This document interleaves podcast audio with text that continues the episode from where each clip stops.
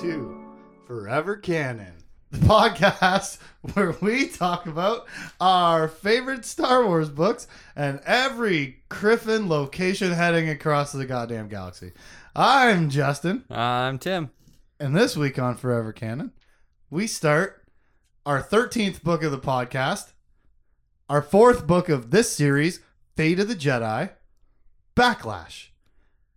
Chapters 1 through 4 this week. Aha! We kick it off, right? Yeah. And boy, did we ever guess correctly last week when we laid out the familiar facets of this novel from the author Aaron Allston.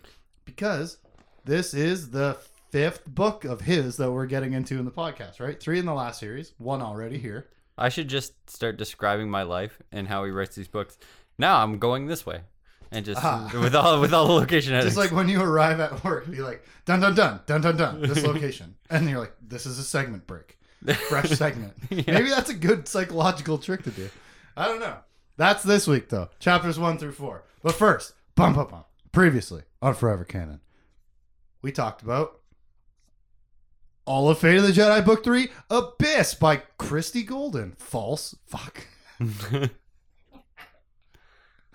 We talked about all of Fate of the Jedi Book Three, Abyss by Troy Denning. Not Christie Golden, and I might not even take that up.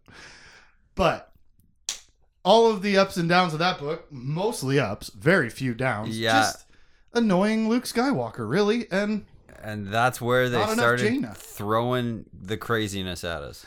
yeah, the Yeah. book where it tipped over the top of the hill on the roller coaster. Yeah. Where you're like tick tick tick tick tick tick tick for the first two and a quarter books because the last book kicked off pretty quick. hmm But that was last week. This week, we start with chapter one of Backlash. And we start with, as predicted, a location title. I don't know. What is it even called? I don't know what it's called.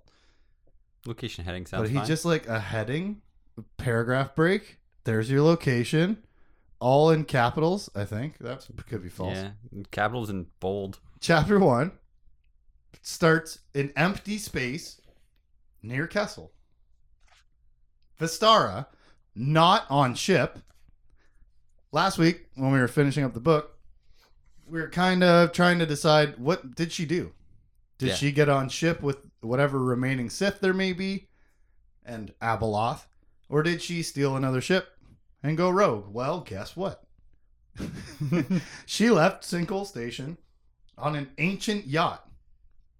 She recaps the showdown with Luke, her master's death, and how she herself was outmatched by him, and so salute and flee.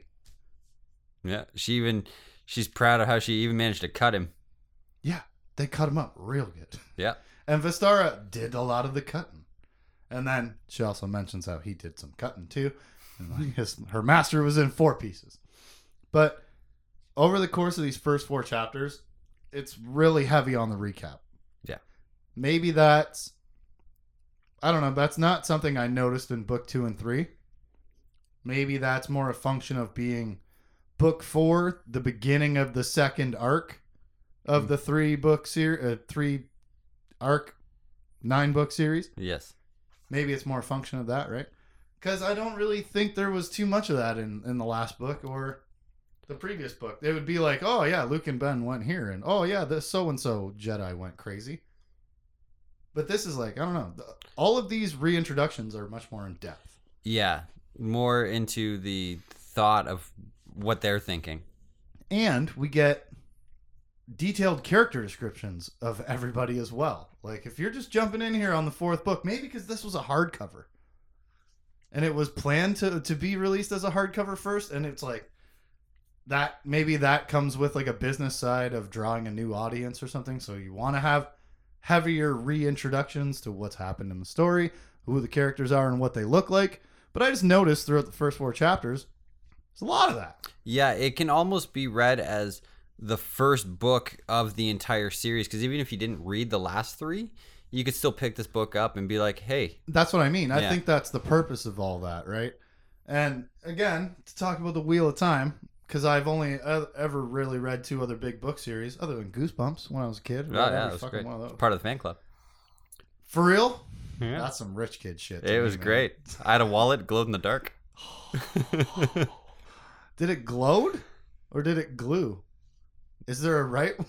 Is there a correct? That's neither here nor there. no.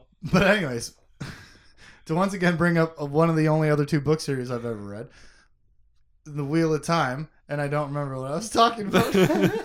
so we'll just fucking. Oh no no, that book very through the first half of the series is heavy in the beginning of reintroducing everybody in the previous, pre, like previously on Forever Can't right Yeah. to reintroduce uh, the the previous events that have taken place that bring the characters that you now redescribe in uh, solid detail to the places that they are. But I just want to say that's uh, happens a lot here in the beginning of this book. Not so much in the last two, and I wonder why. It, is it because it's the beginning of a new arc? Is it because it was a hardcover? Is it? I don't know. know? All of the above.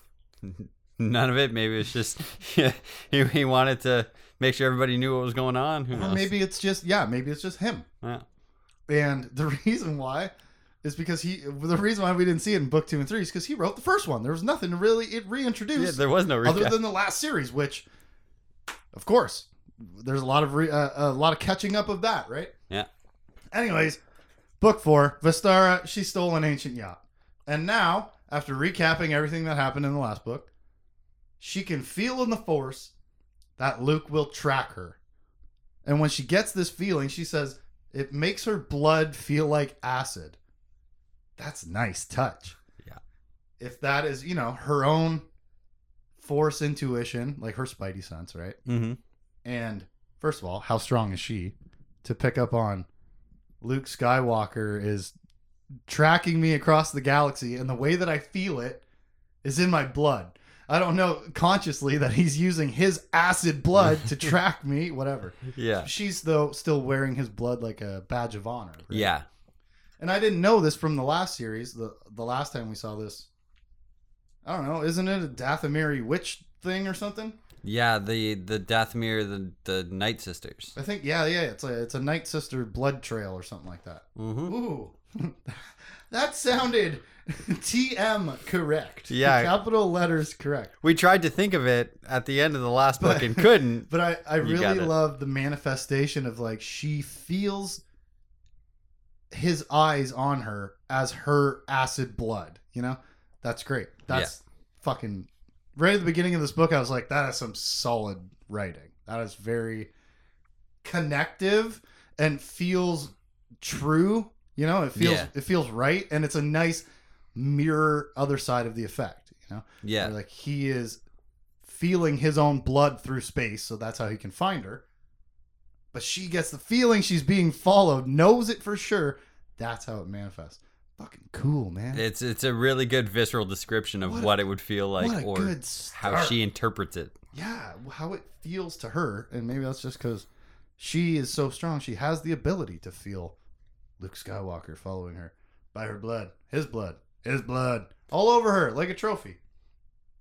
She's running though away from Sinkhole Station, running away from Luke Skywalker, who she knows will follow her. And her plan is to find a planet to message her lost tribe of the Sith. Tell them all this new information of what just happened at Sinkhole Station. She can't just, of course, send them a hypercom text Nope. Because it's an ancient yacht. It doesn't It's- have email yet. it's too old. It, it doesn't have a hyper transmitter or yeah, something. it doesn't have the internet, man. It's just it's dial up. There's no Wi-Fi. There's no Wi-Fi. It's, it's, it's all hardwire. you gotta like spin the face of the phone to dial it. Crank it up, Put get your it going. finger in the ring. Wow, you went further back. I did. I make now a joke about an older version of the telephone. Pause for insert. and that's the natural laughing reaction to the funny joke I'm not going to edit into here. Her ship is too old to send a fucking email. So, where to go? She wonders to herself. Coruscant? No good. Too many Skywalker friends. Where do I go? Hapes? She's looking for places where There's concentrations of Force users that she can blend in with Yeah. the population and not stand out and be noticed by Luke Skywalker on her trail. Yeah, when she, if she uses a force technique, it's not gonna Draw so much attention. Yeah, exactly. Yeah. So Coruscant, no good. Hapes, ruled by an ex-Jedi, no good. Then she has an epiphany. Aha, a perfect planet. But she doesn't tell us. Because exposure to Luke Skywalker just does that to you. Mhm. You spend spend a few moments in close vicinity with that man, and you're like, you know what? I'm never telling the reader anything ever fucking again. It's almost like it's in his blood. So,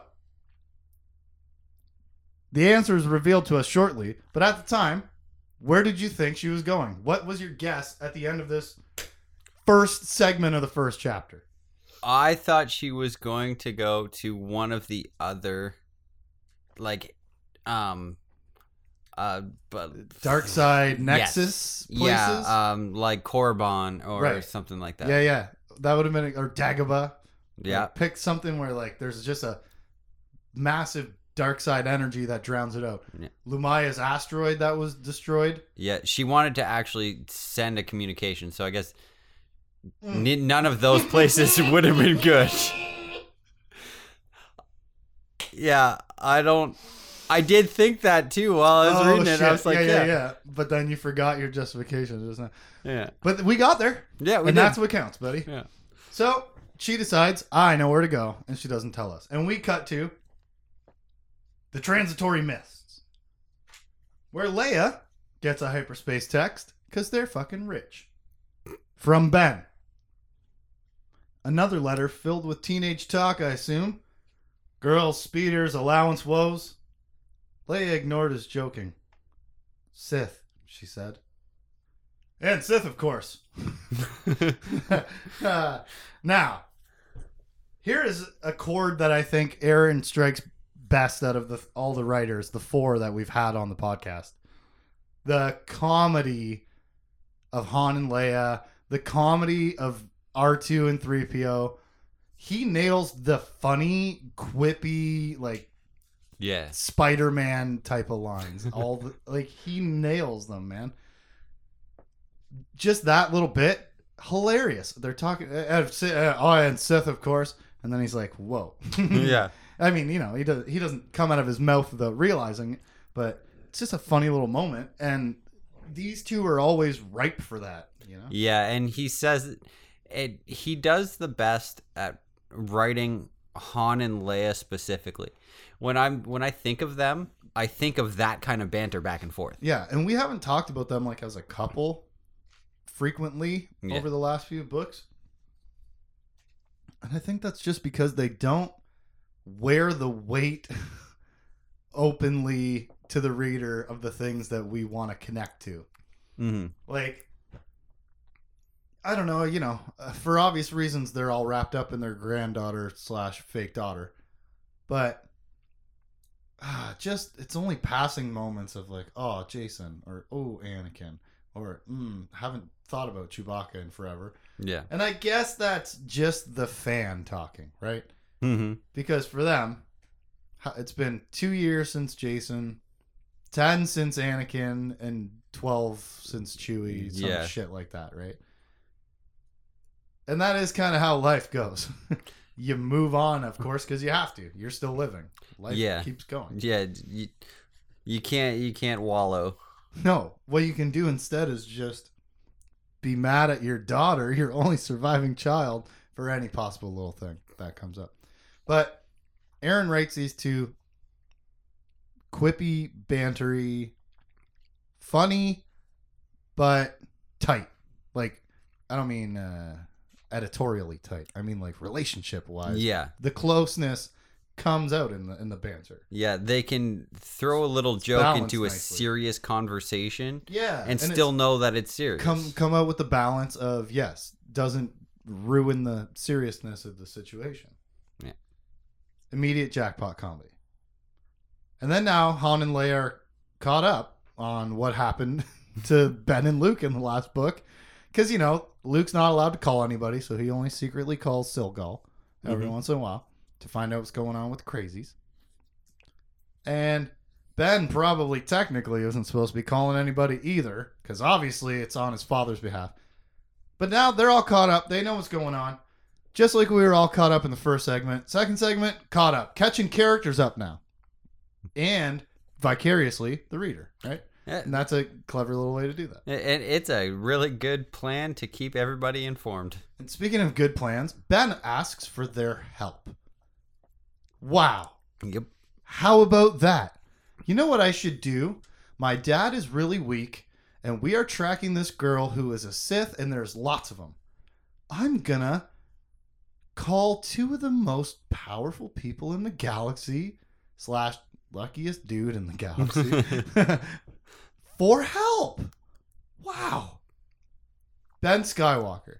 This is a revolutionary teenager, okay? This is the man I wanted when Aaron f- shit all over him in the first book, making him laugh at goofy looking aliens. We've talked about that enough. He asks for help because Luke is exhausted slash nearly damn dead from being cut apart by two Sith and spending weeks in the uh, in the Beyond Shadows. and pulling so much force energy into himself post facto to get all tingly inside. Uh, I feel like his cells were on Anakin fire. Skywalker once did.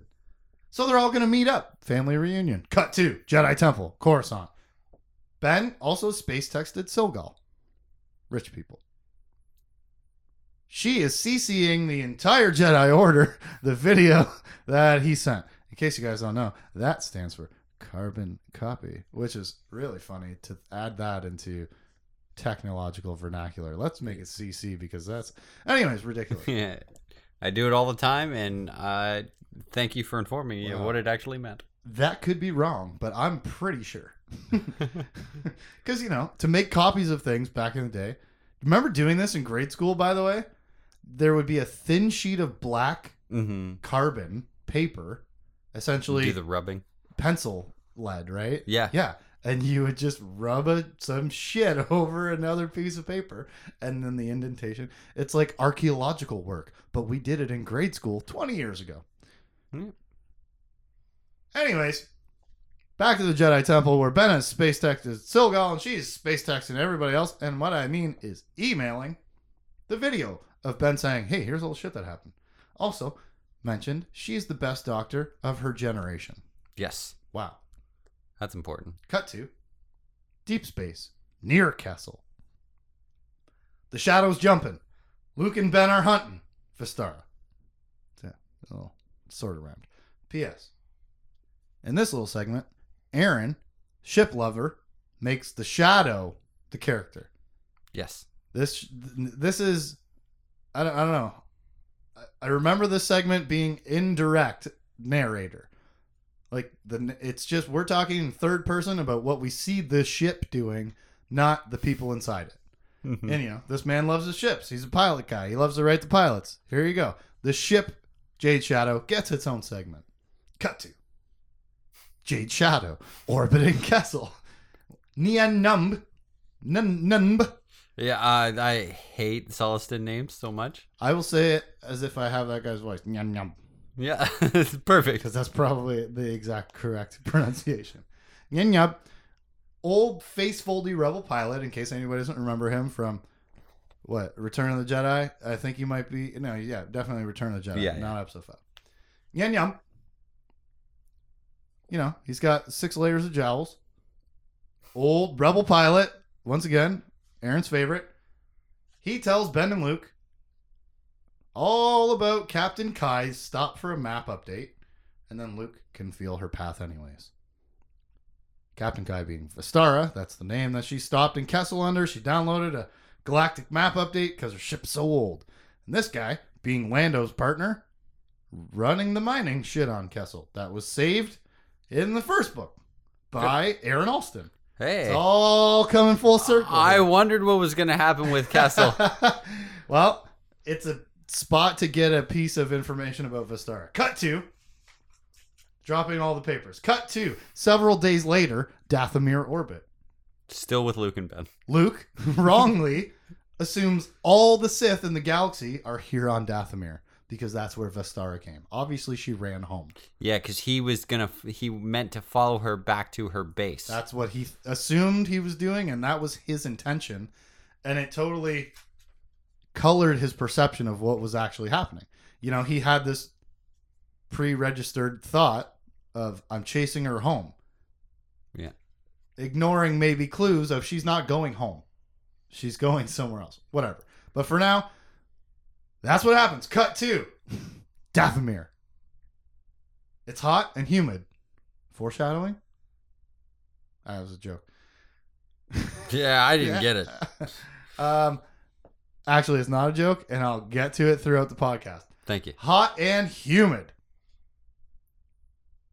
The guard at the spaceport points them towards a hill, and Luke and Ben are off on speeder bikes from Vroom to go capture Vestara. And my final note for the chapter is way too many location titles. One, two, three, four, five, six, seven narrative splits in the first chapter. Now, that's like a total love it, hate it, bittersweet, pros and cons kind of thing, right? Yeah. You can either tell one solid, engaging, suck you in part of the story uh, cohesively in the Yep. first chapter, right? Or you can subdivide it and try to cast as many nets as as possible. What's going to catch you? Is it going to be uh, the perspective of the runaway Sith who just had a battle with Luke Skywalker? Is it going to be Han and Leia getting a text from Ben saying Sith? Like, which part of this is going to draw you in? Luke being almost dead? The cool talk about the ship, Shadow, the Jade Shadow? You know? He's like, throw all the lines in the water, Yeah. see what we get. And they're all good hooks, so Yeah. he's gonna get a bunch of fish. and just you know too many location titles for me Yeah. the dude who writes them down so i can say them on the podcast it's just too many It- there- he. We could have done with three. right because like you said the last four are luke and ben Yeah. The only one for them that we needed was the the several days later, maybe. I- i'll even take you know two of them we go from deep space near kessel to getting that information as we're traveling to Dathomir that they talked in Yin Yum Mm-hmm. and he was like map and I felt this direction. And then we are on the planet. Yeah. But no. We pump the fucking brakes seven times before we get to the end of the chapter. And it's a little bit disconcerting, but also you know, I think I get what you're doing. Was it was it like seven times in like twenty pages? Not even, man. That that first chapter is like nine pages long. You check that out right now while I fire up chapter two, Okay. where we start with the tag of Dathomiri Rainforest. And a giant hand. Go ahead. Seven times in twelve pages. Hey, thank you. Seven different cuts in 12 pages of writing. Yeah, one every one and three quarter and pages. four of them didn't shift the perspective. Yeah. They it did minutely. It went from outside the ship to Ben Inside the Luke. Yeah. to on the planet. Okay, but we can do that in a sp- in a cohesive paragraph. you know, what I sw- it brings me to the point of was this a bet? Or did somebody step on his toes about too many too many location headings, man? Too many. no, it was it was Troy saying, "How many cuts can you get in the first chapter?" Because out of the I wish it was. Out of the last two books, we barely did that in a chapter at all. Mhm. Maybe once and very succinctly. Yeah. So why did he cram 7 and 12 pages? Other than number 1 a giant middle finger to somebody telling him too many or or B, I know I said number 1, B trying to, you know, put as many sparks on the fire Yeah. what do you call it? Uh, Kindling. Yeah. You, could have said used your nets analogy again. Hey, listen, I'm trying to not be repetitive. You got to do one more and use the Greek alphabet. Oh, okay. I don't know what the third one is. Alpha, Is it gamma? the problem is this. Beta, the problem is this. And C, don't ask me to do Greek. Chapter 2, Dathomiri Rainforest. Luke and Ben are zip zooming on their vroom vrooms. That's not written here. Across the Dathomiri Rainforest when suddenly a giant hand reaches out of the bushes and knocks Luke off his motorcycle. I mean, speeder bike. Quote, it was a Rancor. End of sentence. That's that was That was it. the that end. was what like Luke thought in the text. Not just any Rancor, in fact, an armored Rancor with a shield tied to one of his and a helmet. fists. He's got a helmet. He's got like shoulder plate, like whatever. Yeah. An armored Rancor. It's got a shield, as I mentioned, but in addition to trying to kill him with that, it also grabs an eight foot tree and tries to club Luke Skywalker with it. And he also has this thought of, oh yeah, Dathomiri Rancors are way smarter. And they're bred to be pets and guards and stuff like that. It this is not the beast in the pit of Jabba's palace. We're we've moved beyond that Yeah. you know, in in the Star Wars mythos, especially in the expanded universe. It just really stuck out to me. He had this thought of like, oh yeah, these guys aren't idiots, just like he did in the last book when the Sith showed up on Sinkhole Station to fucking kill him and his kid, or capture them. I mean, because Yeah. they wanted to bring them home as trophies, but it just stuck out as the same thing, you know. I like I like drawing like real world pal- parallels. It's that's like if you walked into somebody's house and they had like a trained tiger that would attack you, or Even Something worse, like like, that. a gorilla. yeah, Because it's work. like, hey, that thing's two feet taller than me and infinitely stronger than you can imagine. yeah, You know, and but if you know, but it's all uh, trained and it's all smart and it's fighting me with logic. yeah. And this one's as- wear, this one's wearing armor. And good God, also there's a witch here. Yes. Very fun D and D encounter. Mm-hmm. we have a giant beast trying to kill you with a fucking eight foot tree, and a witch who casts lightning everywhere. Everywhere. Fries Luke and Ben's lightsabers, the vroom vroom cycles. Then she runs away, and the Rancor too. Because he got cut open by Luke, Yeah. he got scared by lightning.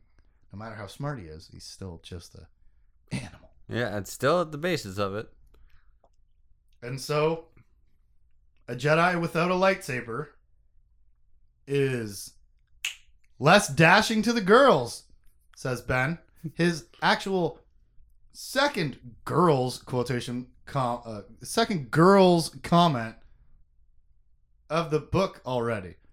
Earlier, when they were got the information from Nin Yum about the faster I say it, the better it seems when they got the information from Ninyum, it was like Luke was like, "Oh, she must have used force tricks to get her to get her ship refueled," and Ben was like, "Yeah, or her smoking hot girl body, right, Dad?" yeah. Just I'm gonna point that out. That's the second time. This is new. This is unlike Ben. P.S. Also mentioned Ben is jacked. yeah. I, I read that and I was like, that's not how He would mean- be though. he would be. And uh, maybe we haven't gotten a, a true physical description of him. And they also uh, described Luke as being just as well muscled, just older. Just older and pretty much a similar frame. Yeah, Yeah. just older. But Ben specifically jacked. Yeah, that the clothes he's wearing would not hide his musculature. Let me remind you how hot and humid it is on Dathomir. Okay, cut to the Jedi Temple on Coruscant, where Cilghal ponders Jaina being an athlete and a model in another life. Want to know why? Because she is so hot That's and she is so jacked.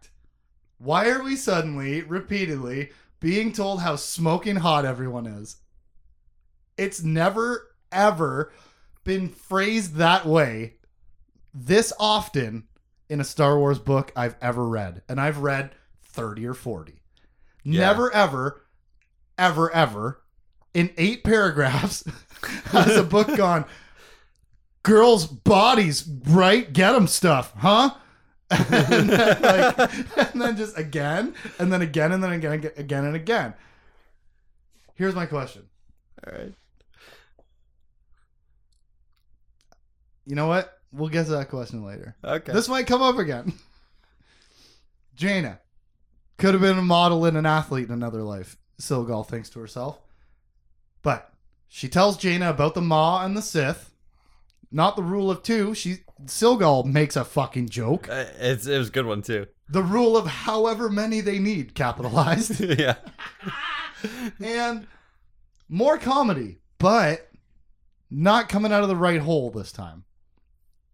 She is such a intellectual, logical thinker on top of being a species that is already Yeah. out of touch with human humor.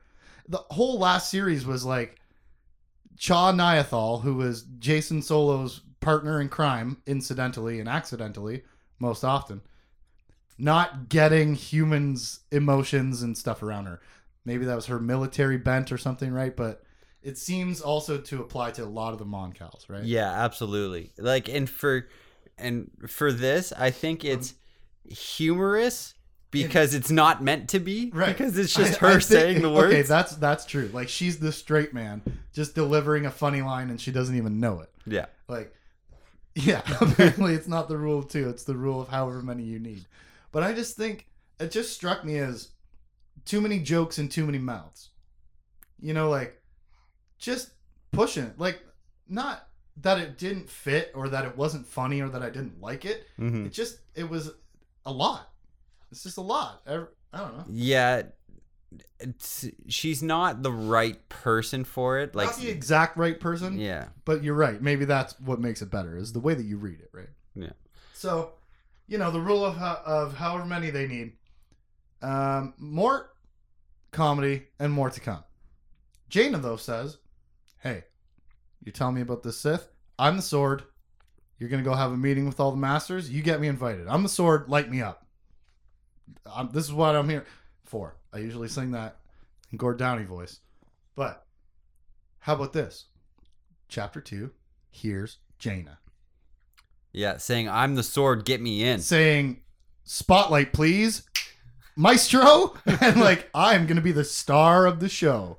Yeah. Hey, here's the fingers crossed. I don't know. That was that's probably overestimating. But how many more times will she actually be in this book? In the last book, four times, three makeouts. Mm-hmm. The previous book, 10 times action and missions. And same thing with the first one. But she's been just not as heavy diving into this mystery of Jedi going crazy in her peer group Yeah. that I would expect her to. a lot of in and out. Oh, I guess it's not- Jaina. It's not quite their her peer group. No, slightly younger. It's the it's the generation half a generation younger. Yeah, like Right? like It's ten not- years younger than her. Yeah, exactly. It's yeah. So I guess that's okay, but it's also a major mystery in the Jedi, and you're just kind of hanging out, making out with your boyfriend most of the time. Yeah, and you're the like yeah, like the military leader of the Luke is Jedi essentially. Luke is gone. Your brother's dead. Your mom's never around. You are the strongest Jedi in the Jedi Order. Yeah. And then the last book, she wasn't in it enough for my taste, and the previous one, the same. You know, here she is in chapter two, saying, flicking on a fucking light switch. yeah. here I am. I'm the sword. Get it lit. We, we've see what happens. we we've always wanted more Jaina. From book one, And series I'll adm- one. I'll admit it again. It's because I love Jacen so much. And I loved the two of them. yeah. You know? They make you love each other more in a symbiotic sort of twin relationship because they're both so great. So, are we going to get more Jaina? Is she going to get the spotlight that she deserves and is demanding here in the beginning of this book? Is that more shots fired? Is this like seven cuts in the first chapter? Is this on purpose? No. Hamner's gonna be like, no, get out of here. And then we'll see if she does the normal Jaina thing after that, which is whatever she wants. Yeah. We'll see. Cut to Millennium Falcon, Dathomir. Oh my god, they're there already. How about that? It's got to have been like a week, right? Yeah, I mean something like that. It took Luke and Ben a few days to get there after he sent the message. They've been, I don't know, they were, I don't, whatever. They're they're here. And Leia recounts to her granddaughter slash fake daughter as they're landing on Dathomir. She tells the tale of how Prince Isolder, Tenel Ka's father, Allana's grandfather, once wanted to marry her back in the day. And I was like, why the fuck are you talking about this with this child? And then Allana says something absolutely stunning. Yep. Yep. And I I stopped when I read it. And I was I was shocked. I read it twice. Me too, man. yeah. Shout out to Aaron Allston up in the great beyond. This was a fucking hammer dropped on my brain. Allana says, So, no matter what, you were going to be my grandmother. Whoa, whoa. Stone cold stunner with crazy Vince McMahon sell. That's how much I was destroyed after she said that. No matter what, no matter what, you were going to be my grandmother. What the fuck implication does that have? And you know, Leia, she's like, ah, yeah, the future is uncertain, and the end is always near. I'm Jim Morrison now from the Doors, but in the back of her head, she doesn't say it out loud. She's like, whoa, that is that true? Yeah, maybe there was some sort of destiny involved. how would that play out? Because let's have a little thought experiment. Prince Isolder and Leia make a baby that makes a baby later that is Allana. Who do they make? Jacen and Jaina or Tenel Ka? Oh. And who makes the other side of her Yeah. genetics? Their other side. Unless oh Unless the answer is it wouldn't have been possible, and this is why it all fell the way that it did. For Allana to be on the throne of balance, surrounded by love and positivity. in which case the Jedi and Leia's thinking up until about 15 seconds ago um, of the future's ever changing it goes out the window. Or does it?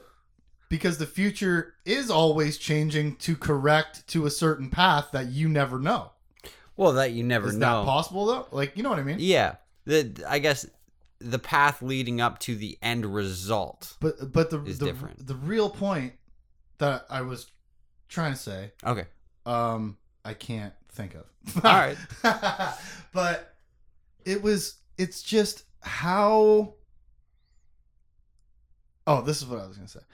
Um the thing that Leia says that won her Han, won Han over Isolder. You know what I'm saying? Mm-hmm. That had him win out. Was his like roguish charm, right? Like what what always wins the day for Han Solo. Yeah.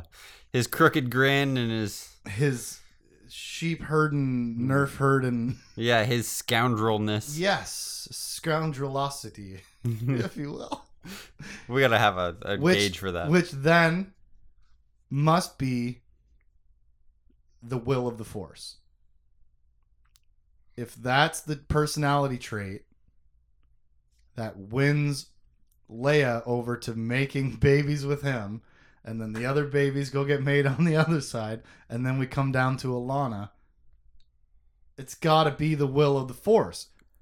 You, yeah, and then those It's bloodlines gotta be. converge. if yeah. that's what this is all about okay and now i'm thinking you know i'm zooming out i'm going through the fourth wall and i'm thinking in a more meta story sense okay. why else is allana saying that other than to draw attention to the fact that she is the chosen one Oh. her birth was manipulated into existence by a thousand choices and decisions pushed by the force. She is the she is. What is she saying here? No matter what, you were going to be my grandmother. What does that say about me and how special I am? Yeah, if I was No matter what, I needed to be this. yeah. Or that thought of her being the chosen one just occurred to me now. And I thought I got smacked in the head hard enough with this sentence the first time. maybe it's another way of saying that the Skywalker blood is special. Because either way, Allana, chosen one, as you're saying, would Sure. have had Skywalker blood. Right, right, right. It's all part of the same thing, right? Yeah. That that fancy Skywalker blood that we haven't talked about very much lately. But whoa. Yeah, I hadn't thought of any of that. To think of it in a meta, you know, narrative context of I'm the writer and I'm putting words in this character's mouth for a purpose. I'm not just trying, you know, the superficial level that I want to be read at first is that this child blows a grown-up's mind Yeah. with this fact. But now extrapolate from there and tell me what I'm trying to say about the bigger story that has so much focused around the future of Allana ruling in the light. yeah. What is this fucking kid saying right now? I thought this was a cool thing to talk about before I had this epiphany. Before but we guess what? I don't hang out with Luke Skywalker, so I tell you what I think. Oh my god. Empty. and then now you're now you're bringing it yeah. now, now you're bringing it to to that to the skywalker and luke not saying anything. Leia tells people stuff. She does, but also Most of sometimes she doesn't. yeah no they just kind of pieced out for the whole first book series. Never mind. Continue. But so, what is this? And then, as if you're not already stunned enough, Han Solo drops his own casual Stone Cold stunner. They're talking about having to leave Allana alone on the Falcon at the Mhm. spaceport at Dathomir while they go look for Luke and Ben.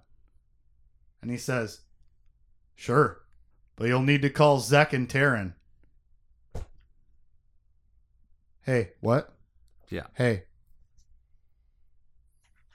I'm mad.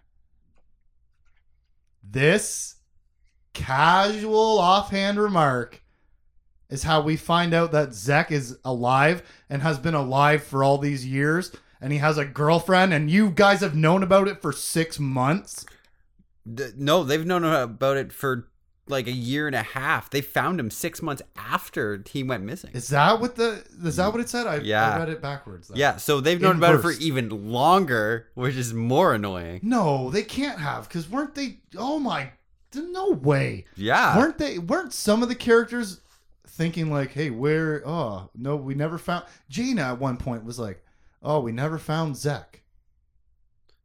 but that in one of the earlier books, and that wasn't a year. Either way, doesn't matter how long. A lot longer than we have. That's why none of them are talking about And him because goes- they know he's alive. He just goes, "Yeah, you better call him." In an offhand recollection, and neither character shows my shock Nope. as a reader, which bothers me. Well, just just casually tell everybody Zek's alive and he's got a girlfriend. Well, guess what? We did it, Tim. Uh, I think I skipped a paragraph We to find him. out what happened and then had to go back to get that li- little in between. We found him, man. Doesn't Hmm. matter. We asked it every week for months. Where is Zek? Just been chilling in Higgs for X amount of time. Probably a year and a half. I believe you. I Was just- it wasn't Taryn one of those one of the two sisters? That's why her fucking name sounds familiar. She was one of the two security sisters who, what did they do? Break Ben out of? No, they were with Ben when he Rescued- con- converted Tahiri back. Oh my god! It was Taryn and, And someone else, Zel. Yeah. That's their last name, right? Taryn Zel? Oh, maybe not. Oh my god. Good character and good remembering. Also, hypersexual character.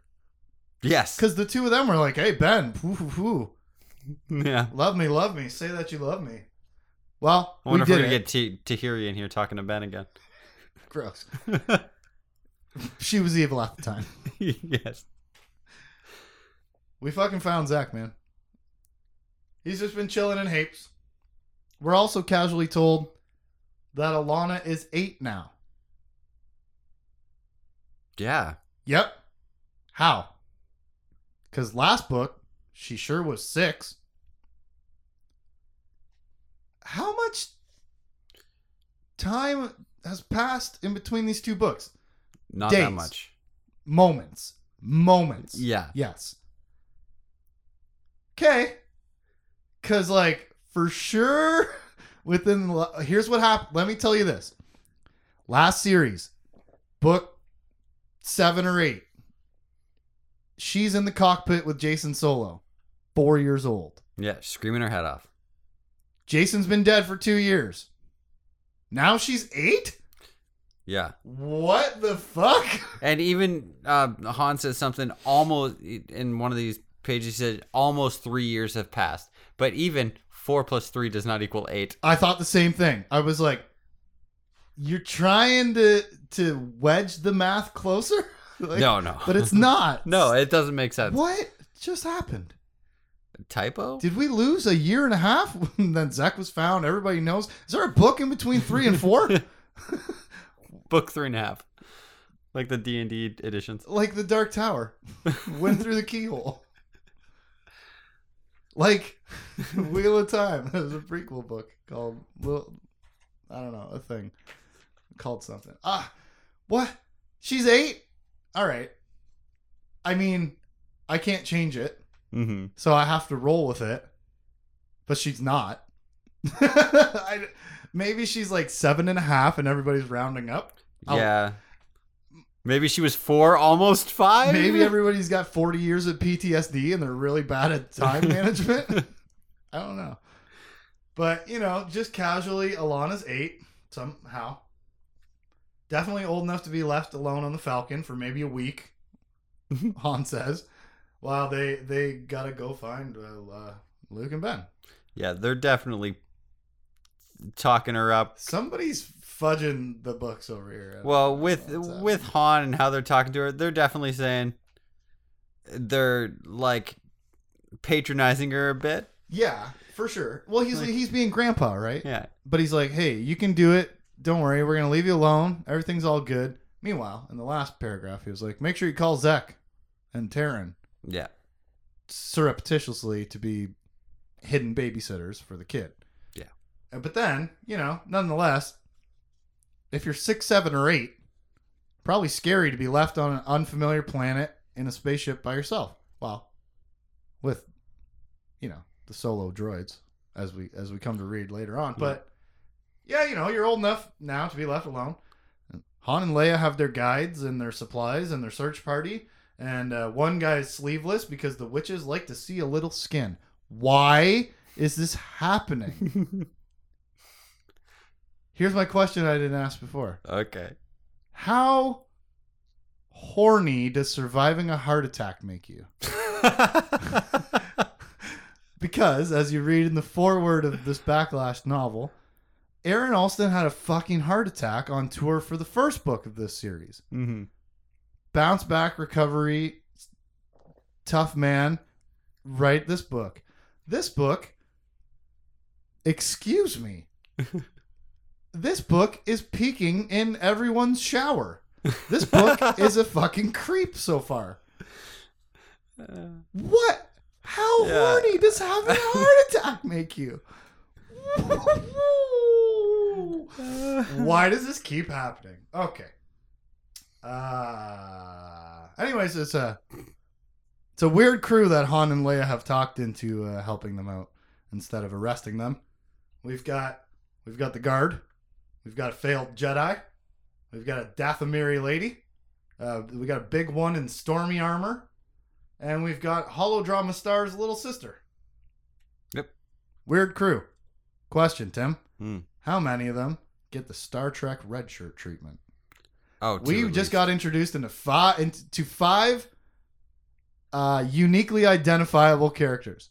How many of them are gonna survive this search in the Dathomir forest for Luke and Ben? I, I I think two of them will die. The other three are gone. Are there six of them? Five There's five of them. Yeah. So I think I think two of them are gone for sure. for sure. I think. Um, skin arm, half naked man. He's gone. but like, by choice. Yeah, just yeah. gonna He's go he's gonna go live with it, the bro. witches. He's gonna go have a threesome with some aliens at JJ Gorgon's. Okay, that's the first thing on the docket when I sit down to roll dice. And they're off north to the hills to find Luke and Ben. uh, with Zek watching the ship. Yes, I forgot to mention that He is watching. he is pretending to work on another ship. Yeah. Here's my question: How did he get there so fast? Dathomir must not be far from the Hapes cluster, and they must have been sitting on that tarmac at the s- spaceport, For- waiting for them to not arrest them and gather all the stuff. They said for like six hours or something like that. Yeah. It could it must have been a, a pretty quick jump or. I don't know. But you're just so connected to him that you can just zip him up on the phone, and here he comes across the galaxy to babysit your granddaughter because he's that fucking deeply woven into the story at this point. he's not, Not connected to been your missing family. for two years at all. Cool. yeah. Off we go. North to find Ben and Luke. Chapter three: Galactic Empire Embassy Complex, Coruscant. Hey, that's too long. yeah. How about Imperial Embassy? And we fucking move on. Guess what?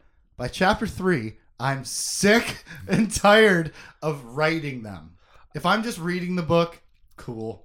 Yeah. It's no sweat off my back to read the location title of where I'm at. Being the dude for the podcast who's trying to say all the places we're jumping to, fucking tedious. yeah. Sucks to be you. And I often do like I, I edit them. Yeah. By the time we get to the end of the book, you're gonna be. I'll be like Coruscant, bitch, Dathomir, maybe. yeah. Well, like a Lumiya's a- asteroid, you're like a bunch of letters. Um, MZX nine zero two one zero, Beverly Hills, California. Galactic Empire Embassy Complex, Coruscant. We recap what Jag looks like. Also, how hot he is. Again. yep. Yep. And how he's longing for the days of simply being a pilot. You got that square on your Aaron Allston bingo? Because I do. Mm-hmm. Oh, how I wish I could just be back in the military, probably in the X Wing series, instead of. That's interesting. Tim's got a little spider that lives on that microphone, huh? Aww.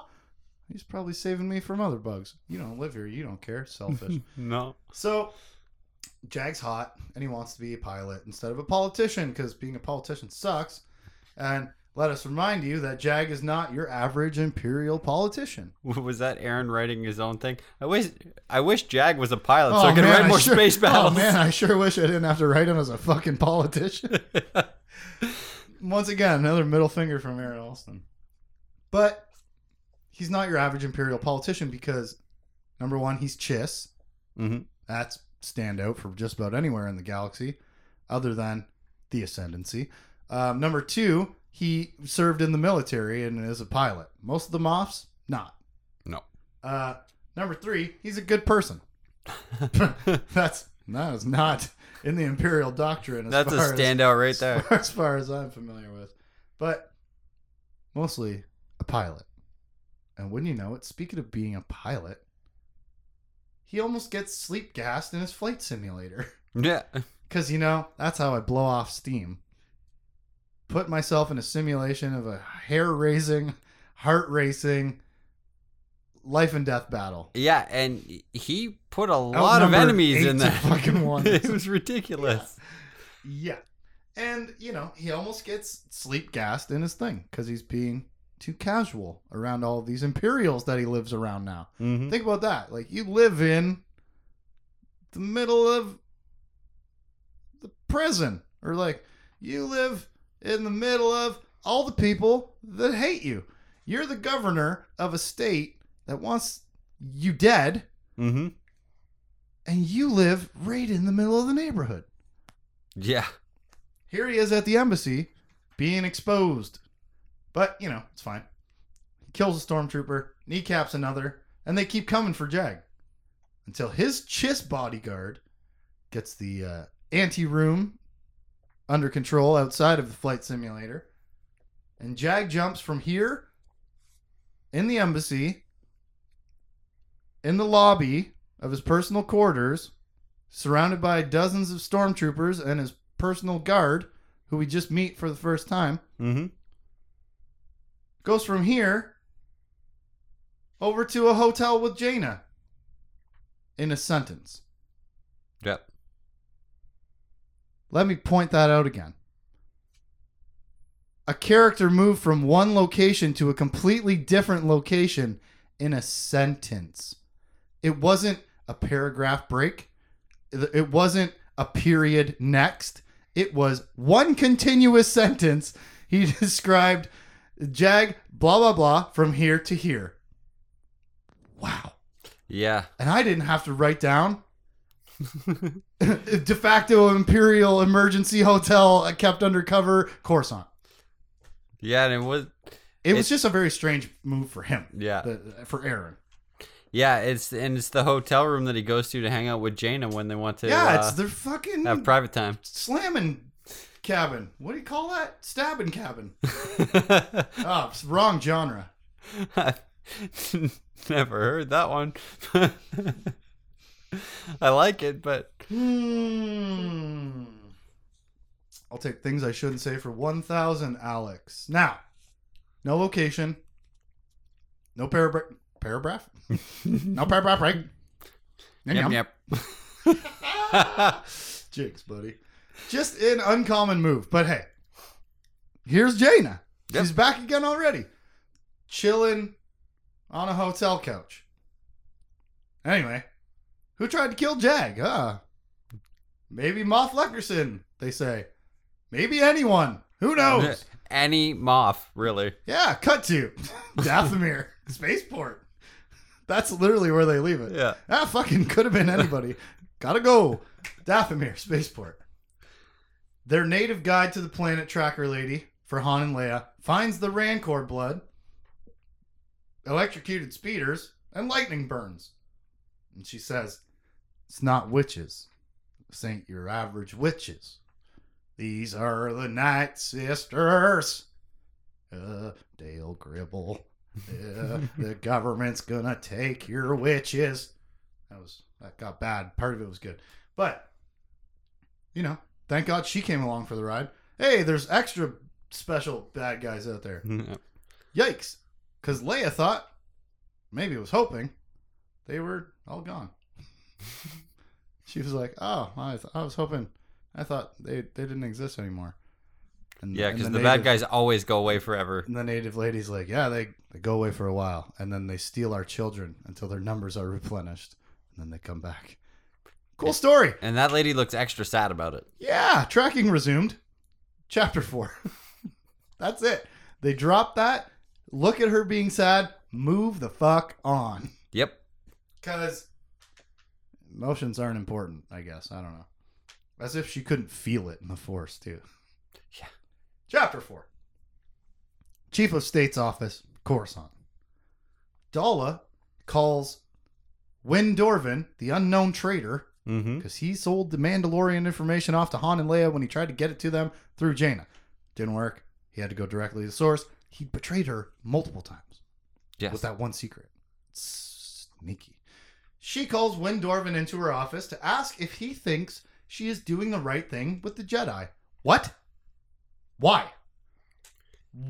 Since when does she care what anybody else thinks about her decisions and what she's doing?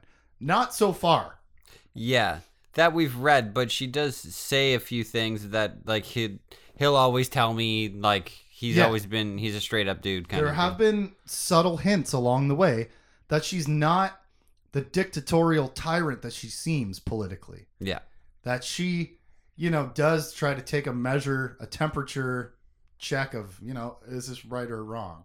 yeah. She's not trying to be. She's trying to have control without being a, another emperor. Essentially. Yeah, she doesn't want to be an asshole, but she thinks I have to do asshole things to accomplish my goals. So She calls him into her office. Am I doing the right thing?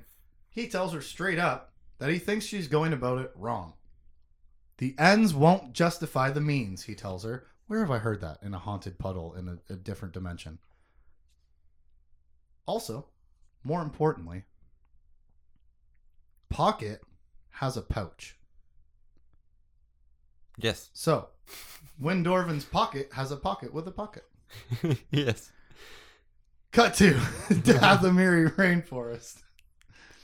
Luke is going northwest, and the Night Sister is going northeast. Ooh! What is she trying to draw them to? Maybe away from a tribal war. Nobody knows. Jungle sleepover time. Cut to Millennium Falcon. Dathomir. I wrote Coruscant. That can't be right. That's Can not you right check your all. book? It's that- definitely Dathomir, I but know. I'll check. Is it a typo or am I stupid? I'm counting on me. Millennium Falcon on Dathomir. Allana Solo, wild child who loves all the animals, apparently eight years old. She has something to say to her babysitter, C3PO. Yep.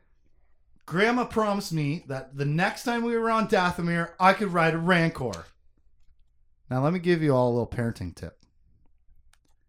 Even those outlandish, wild promises that you think, you know, there's no way it'll ever possibly happen, don't ever say anything you don't mean. Results? It says Dathomir. That was all you. Ah, Good for me. But Allana Solo says, Grandma said I could ride a Rancor next time we come to Dathomir, not Coruscant. Mm-hmm.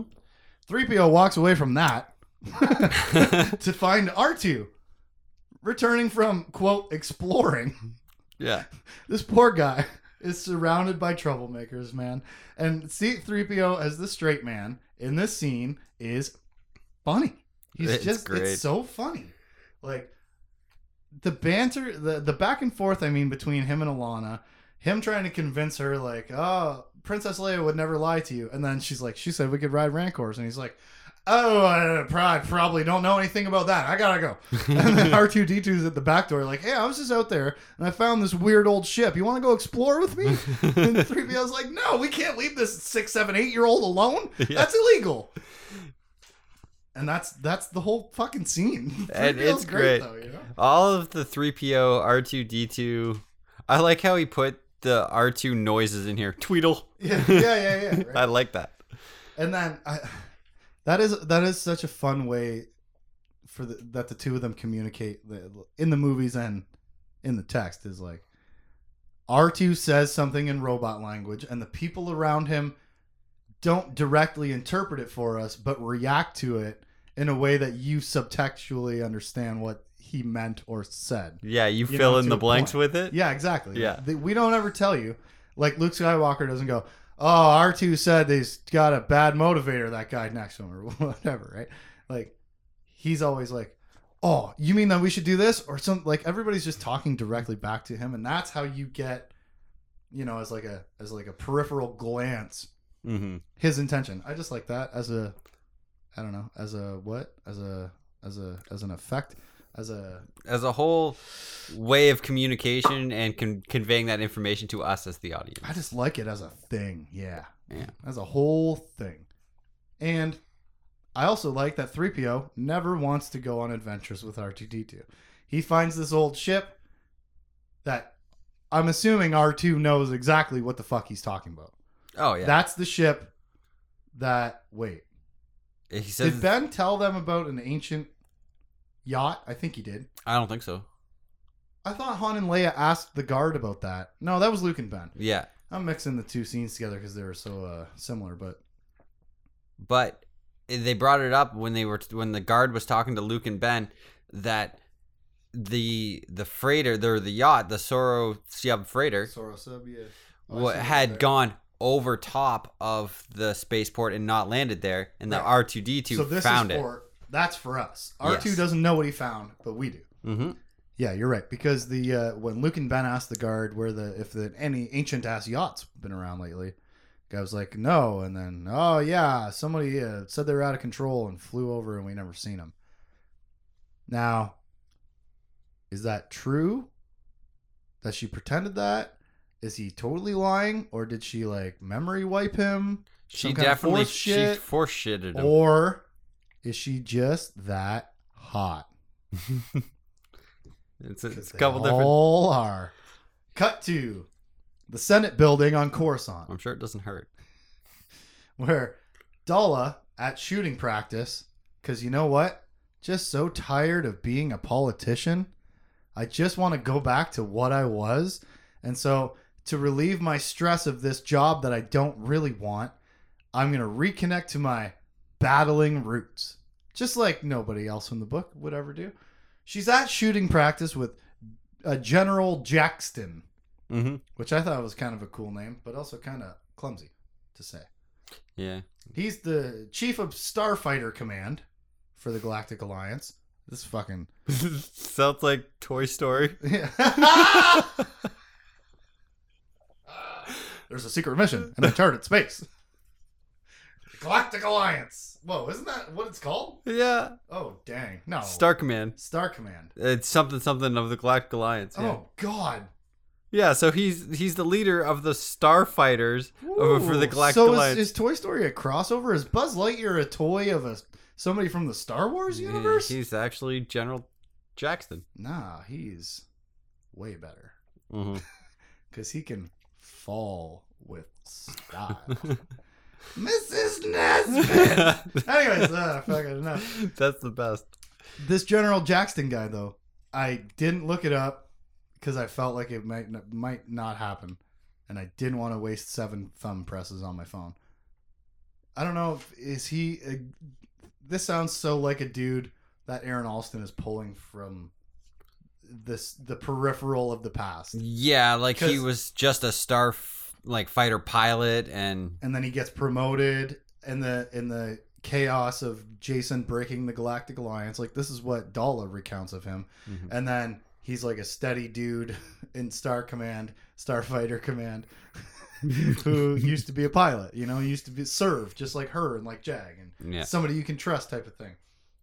So she invites him for shooting practice at the range with a training dummy because she wants to know about troop morale. Am I doing the right thing? Mhm. What do the people think? She is fully evaluating herself, I guess. She's hasn't shown any of that No. explicitly like this in the pa- in the previous three books, but it's time to reevaluate. It's the beginning of the second arc. Did I do things right in the first arc? Because we got six more books to go. You know, I gotta get my shit together if I want to fucking get the Jedi it's under government control. it's good to see a character doing some of that emotional evaluation though. Yeah, true. That is so true. Yeah. General Jaxton says, uh, bad. Yeah, you're Mora- doing things morale wrong. Morale is not good. Uh, people think that you're playing favorites and stuff, and uh, they don't like it. And uh, here's the easy way to boost morale: arrest in charge retired Admiral Cha Niathal. Which we said in Hey, book one. where did I hear that before? Yeah. When they were like, "Oh, Tahiri illegal," and we were like, "Hey, what about that other one who was Joint Chief of State?" Yeah. when the galaxy went to war with itself and all kinds of evil shit happened under her command and watch. Mm-hmm. Well, here comes this guy out of the bushes, four books later. Hey, we should arrest her. Yeah. The people under your command in the in the armed forces will feel better about the fairness that you're portraying or not so far if you go and arrest a criminal. yeah. Uh, plain and simple. Even if she did because he's he goes on to say e- get a um, a group of like military judges Yep. assemble this group Fake. A fake court, Yeah. a fake trial. Bill a quitter charging her will be enough morale boost Yeah. and enough of a, a public swing in your favor. yeah Genius. it's so smart Also, she's guilty. Uh, absolutely And- she's guilty And so, how do you not arrest her all this time? she is more guilty than luke is But get this. I would argue that. I would say Luke had much more opportunity to stop the whole ball from rolling in the first place. Niathal was like a smaller snowball that got ran over by the bigger snowball. you know? But anyways, to Yeah. the point. She is guilty, for sure. Absolutely. At the very least, did she not conspire with Jacen to assassinate the Prime Minister of Corellia? I believe she knew about that. If not through plausible deniability, right? Yeah. It was like there was no official memo, but she knew what the fuck happened and what was happening. It's pretty obvious when you have all the ops information. Wasn't she also privy to all the information that got her to be joint chief of state and going in all the information they got on the And it was kind of a state? balancing point of if I don't say anything and we lose, it's treason. If I do say something and Jacen still wins, I'm treason. So she bet on the side of Jacen because Cal Omas was a fucking. Yeah, he's a tool. He was just. He was outclassed. That's all. He Mhm. never stood a chance against Jacen Solo. No. Never.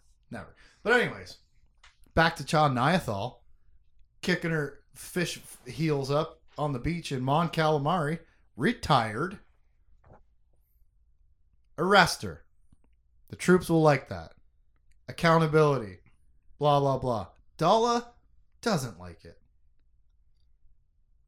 She says Niathal is one of us. One of mm, us. Playing One favorites. us. But playing favorites for the team that should want you to play favorites for them, right? Yes. Right. Like, hey, look, I'm not charging the military person. I'm charging the Jedi. I'm not arresting the military person. I'm arresting the outsider. Mm-hmm.